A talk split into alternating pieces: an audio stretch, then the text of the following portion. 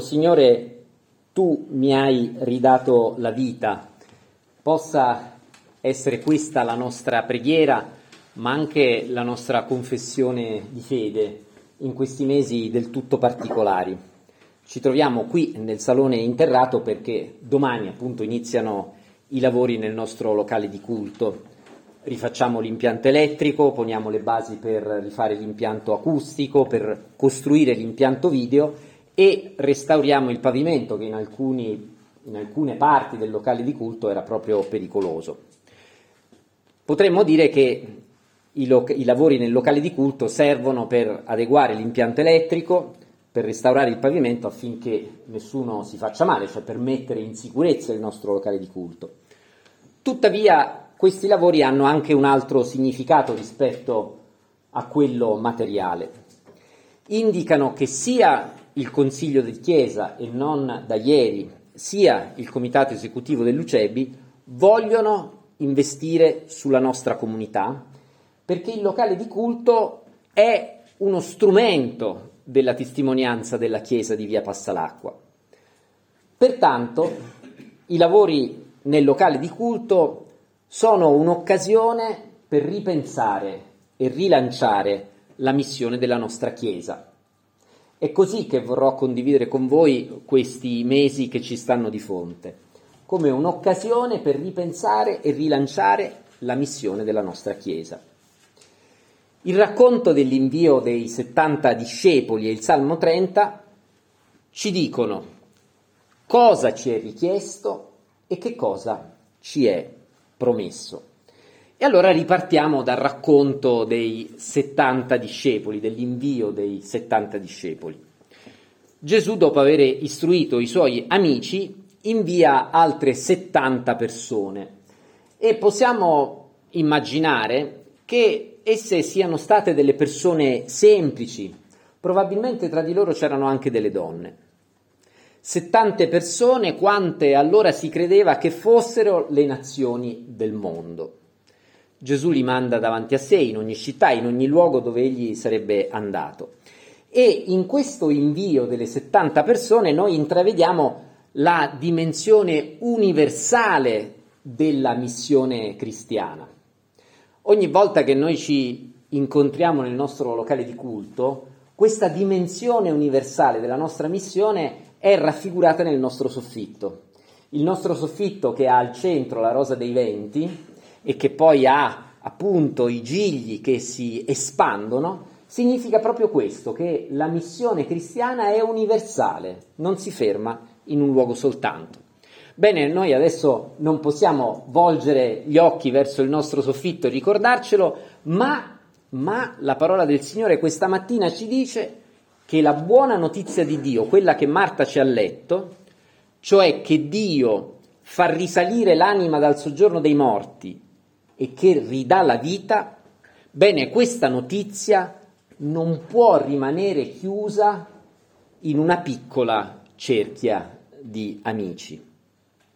Gesù dice la messa è grande ma pochi sono gli operai e noi lo sappiamo molto bene. Gesù chiede ai 70 che manda in missioni di pregare affinché il Signore spinga altri operai.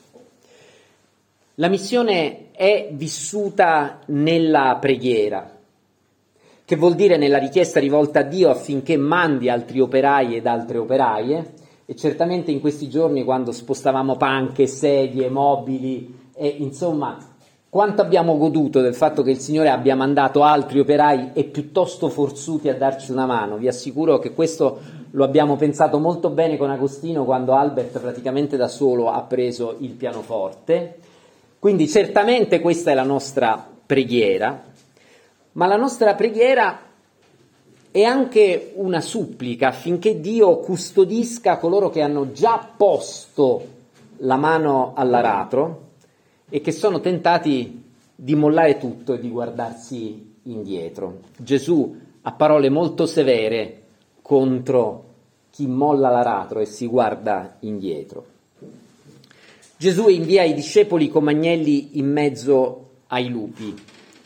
Allora la missione, anche la nostra, fa i conti con l'opposizione del mondo e la nostra vulnerabilità. Insomma, il quadro che Gesù tratteggia è estremamente realistico. I 70 che precedono Gesù subiranno la stessa sorte di Gesù stesso.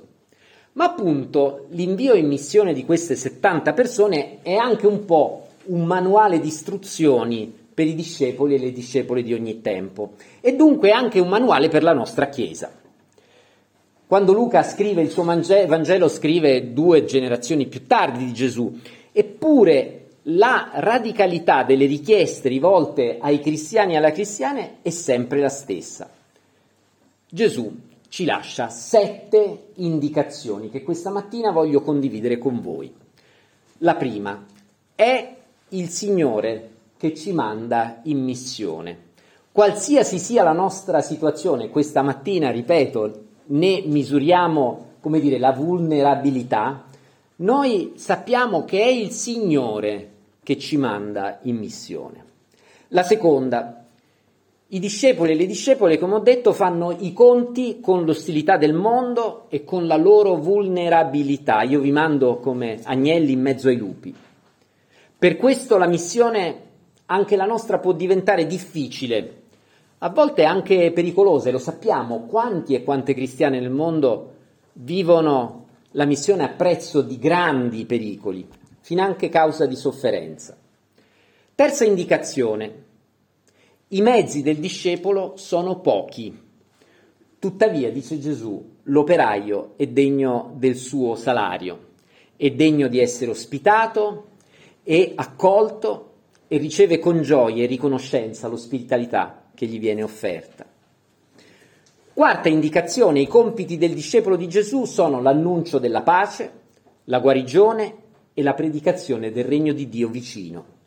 E allora il nostro compito in quest'epoca è quella di essere operatrici e operatori di pace, di prenderci cura del nostro prossimo, proprio come fa il samaritano, e annunciare, saper dire che nell'opera di Gesù Dio offre il suo perdono ad ogni uomo e a ogni donna. Quinta indicazione, la casa è il punto di partenza della missione. Non è la basilica, come poi diventerà la Chiesa, in particolare dopo il III secolo, quando diventerà ricca e potente. Non è la basilica il punto di partenza della missione, ma è la casa. La casa come luogo di predicazione e di comunione fraterna. Allora, il nostro locale di culto è chiuso, ma le nostre case sono aperte. Il nostro locale di culto è chiuso, ma le nostre case sono aperte. È la casa che ospita i discepoli ed è la casa che ospita, che va tenuta in grandissimo onore. Ad essa si annuncia la pace e nulla di quello che in essa sarà offerto dovrà essere considerato impuro o inadatto per i discepoli che vi sono ospitati. Sesta indicazione. I discepoli non rimangono inattivi anche se l'annuncio del regno di Dio non è accolto, le città che non accolgono la pace e l'annuncio dei discepoli, ebbene i discepoli non demordono e continuano a predicare altrove. La rassegnazione e l'inerzia non fanno parte del guardaroba del cristiano. Settima e ultima indicazione. Durante la loro missione i discepoli e le discepole sono separati dal Signore Gesù, appunto vanno davanti a Lui. Ma questo non è per loro un motivo di esitazione, di tentennamento. I discepoli, le discepole, noi viviamo una fede adulta perché il Signore Gesù è presente in mezzo a noi con il suo spirito, così come ha promesso fino alla fine dei tempi. Due domeniche fa, predicando sulla liberazione dell'uomo che aveva una legione di demoni, dicevo che dobbiamo dare un nome ai nostri demoni e pensavo appunto ai demoni che abitano anche la nostra Chiesa e io ne individuavo tre. Il demone della rassegnazione, il demone del materialismo e il demone dell'individualismo. Il demone che mi fa dire non posso più fare nulla, non c'è nulla da fare, il demone che mi illude che siano le cose a rendermi felice, il demone che mi inganna facendomi pensare che sopravvivo se penso prima di tutto a salvare me stesso. Oggi la parola del Signore ci chiama a ripensare, ecco che cosa ci è chiesto, ci è chiesto di ripensare la missione della nostra Chiesa non solo e non tanto a partire dal luogo di culto al quale siamo pure affezionatissimi, ma a partire dalle istruzioni che Gesù ci dà. E il Signore che ci invia nonostante l'opposizione, nonostante le nostre fragilità e noi non ci vogliamo fermare. Abbiamo molto di più di quello che Gesù consentì a quei discepoli di portare con sé, non portatevi con sé né sacca né calzari né un abito di ricambio, abbiamo molto più di loro. E vogliamo ripartire in questi mesi proprio dall'ospitalità, dall'ospitalità che abbiamo condiviso appunto due domeniche fa mangiando in cortile, ma dall'ospitalità che possiamo condividere nelle nostre case, che diventano luogo di comunione e di predicazione evangelica e ci salviamo, ci salveremo anche come Chiesa se non ci chiudiamo in noi stesse, in noi stessi. E lo possiamo fare perché il Signore ci promette che ridarà vita alla nostra Chiesa. È così che ho voluto intitolare questo culto a partire dal Salmo 30 che Marta ci ha letto. Il Signore ridarà vita alla nostra Chiesa. Questa è la promessa che ci è rivolta e che ci guida ascoltando il Salmo 30 è un po' come se ascoltassimo Gesù risorto parlare, rileggo alcuni versetti, io ti esalto Signore perché mi hai portato in alto e non hai permesso che i miei piedi, si, i miei nemici si rallegrassero di me. O Signore, tu hai fatto risalire l'anima mia dal soggiorno dei morti, tu mi hai ridato la vita perché io non scendessi nella tomba. Dio non ha permesso che la morte avesse la meglio su Gesù. Con il salmista questa mattina diciamo che Gesù, ecco perché ho voluto condividere con voi quel l'inno di Pasqua, è risorto oggi il Signore, perché appunto si intreccia bene con il Salmo 30 e noi con il salmista diciamo che Gesù è colui che è solidale con noi fino alla morte, è colui che muore come noi e confessiamo altresì che Gesù è il figlio dell'uomo al quale Dio ha ridato la vita, che Dio ha fatto risalire dal soggiorno dei morti affinché nel nome e per l'opera di Gesù la promessa di avere la vita, di risalire dal soggiorno dei morti, fosse valida per tutti e tutte noi. Gesù non è un perdente ma colui che nella scelta della debolezza umana ha manifestato la vittoria di Dio per il mondo intero. Ascoltando il Salmo 30 certamente noi ascoltiamo la nostra voce tutte le volte che abbiamo gridato al Signore affinché fossimo liberati dal potere della malattia, della morte e da tutto ciò che ci opprimeva ed effettivamente è accaduto così. Ascoltando il Salmo ascoltiamo la voce di tutti coloro che contendono, che in certo senso discutono, dibattono, anche combattono con Dio dicendo che profitto avrai dal mio sangue se io scendo nella tomba? Potrebbe la polvere celebrarti, predicare la tua verità? Potrebbe questa Chiesa continuare a celebrarti, a predicare, Signore, se noi scendiamo nella polvere? E noi conosciamo bene per esperienza personale e in questo periodo per esperienza collettiva cosa siano le notti buie segnate dal pianto. Il Salmo ci promette che verrà una mattina gioiosa. Con le parole del Salmo, infine, vogliamo confessare la nostra presunzione. Credevamo che il benessere, la pace che abbiamo goduto per 70 anni non sarebbero mai stati smossi, ma vediamo bene che non è così. Oggi confessiamo che se abbiamo goduto di un lungo periodo di benessere e di pace e di forza, tutto ciò è stato un dono di Dio, ma un dono di cui abbiamo approfittato in modo egoistico. Abbiamo dimenticato di amare Dio con tutto noi stessi, abbiamo dimenticato di amare il nostro prossimo e la creazione e anche l'amore per noi stessi. Per noi stessi è diventato un amore rivolto a un'immagine deformata, esangue, disumana di noi stessi. Il salmista ci consola perché dice che la notte non durerà per sempre, la sera ci accompagna il pianto, ma con la mattina viene la gioia. Non durerà per sempre questa lunga notte di pandemia, non durerà per sempre questa lunga notte di guerra e di siccità, proprio perché crediamo che alla fine di quel sabato c'è stata una domenica mattina quando Dio ha risuscitato Gesù dai morti, gli ha ridato la vita e noi questa mattina diciamo che questa promessa riguarda anche la nostra Chiesa.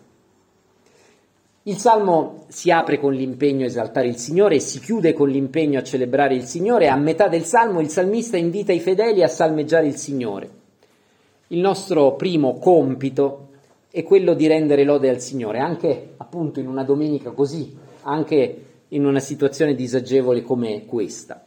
Siamo qui anche questa mattina perché crediamo che il nostro primo compito, non il nostro solo compito, ma il nostro primo compito sia esaltare e salmeggiare il Signore e celebrare il suo nome. E questo rimane il nostro primo compito anche se il nostro locale di culto è chiuso. Care sorelle e cari fratelli, il fondamento della vita cristiana è la certezza che il Signore ha rialzato il suo figlio dalla tomba e questa è la promessa che ci riguarda. Crediamo che il Signore ridoni vita alla nostra Chiesa Crediamo che il Signore muti il dolore, la preoccupazione della nostra comunità in danza e ci rivesta di gioia. Il Signore dà ai 70 discepoli il potere di camminare sopra i serpenti, gli scorpioni e su tutta la potenza dei nemici. Ma il compito più difficile che ci rimane dinanzi è un altro, è quello di avere una visione chiara e condivisa di come sarà la nostra Chiesa tra tre anni, di avere un'idea chiara di quali saranno le scelte che dobbiamo fare per raggiungere quella visione. Ebbene, in questo cammino che vogliamo fare insieme, il Signore ci promette che i nostri nomi sono scritti nei cieli e che ridà la vita alla nostra Chiesa. Con questa promessa, anche nella situazione presente, noi vogliamo cogliere quello che stiamo vivendo come un'occasione per ripensare e rilanciare la missione della nostra Chiesa sotto la guida del Signore risorto. Amen. Amen.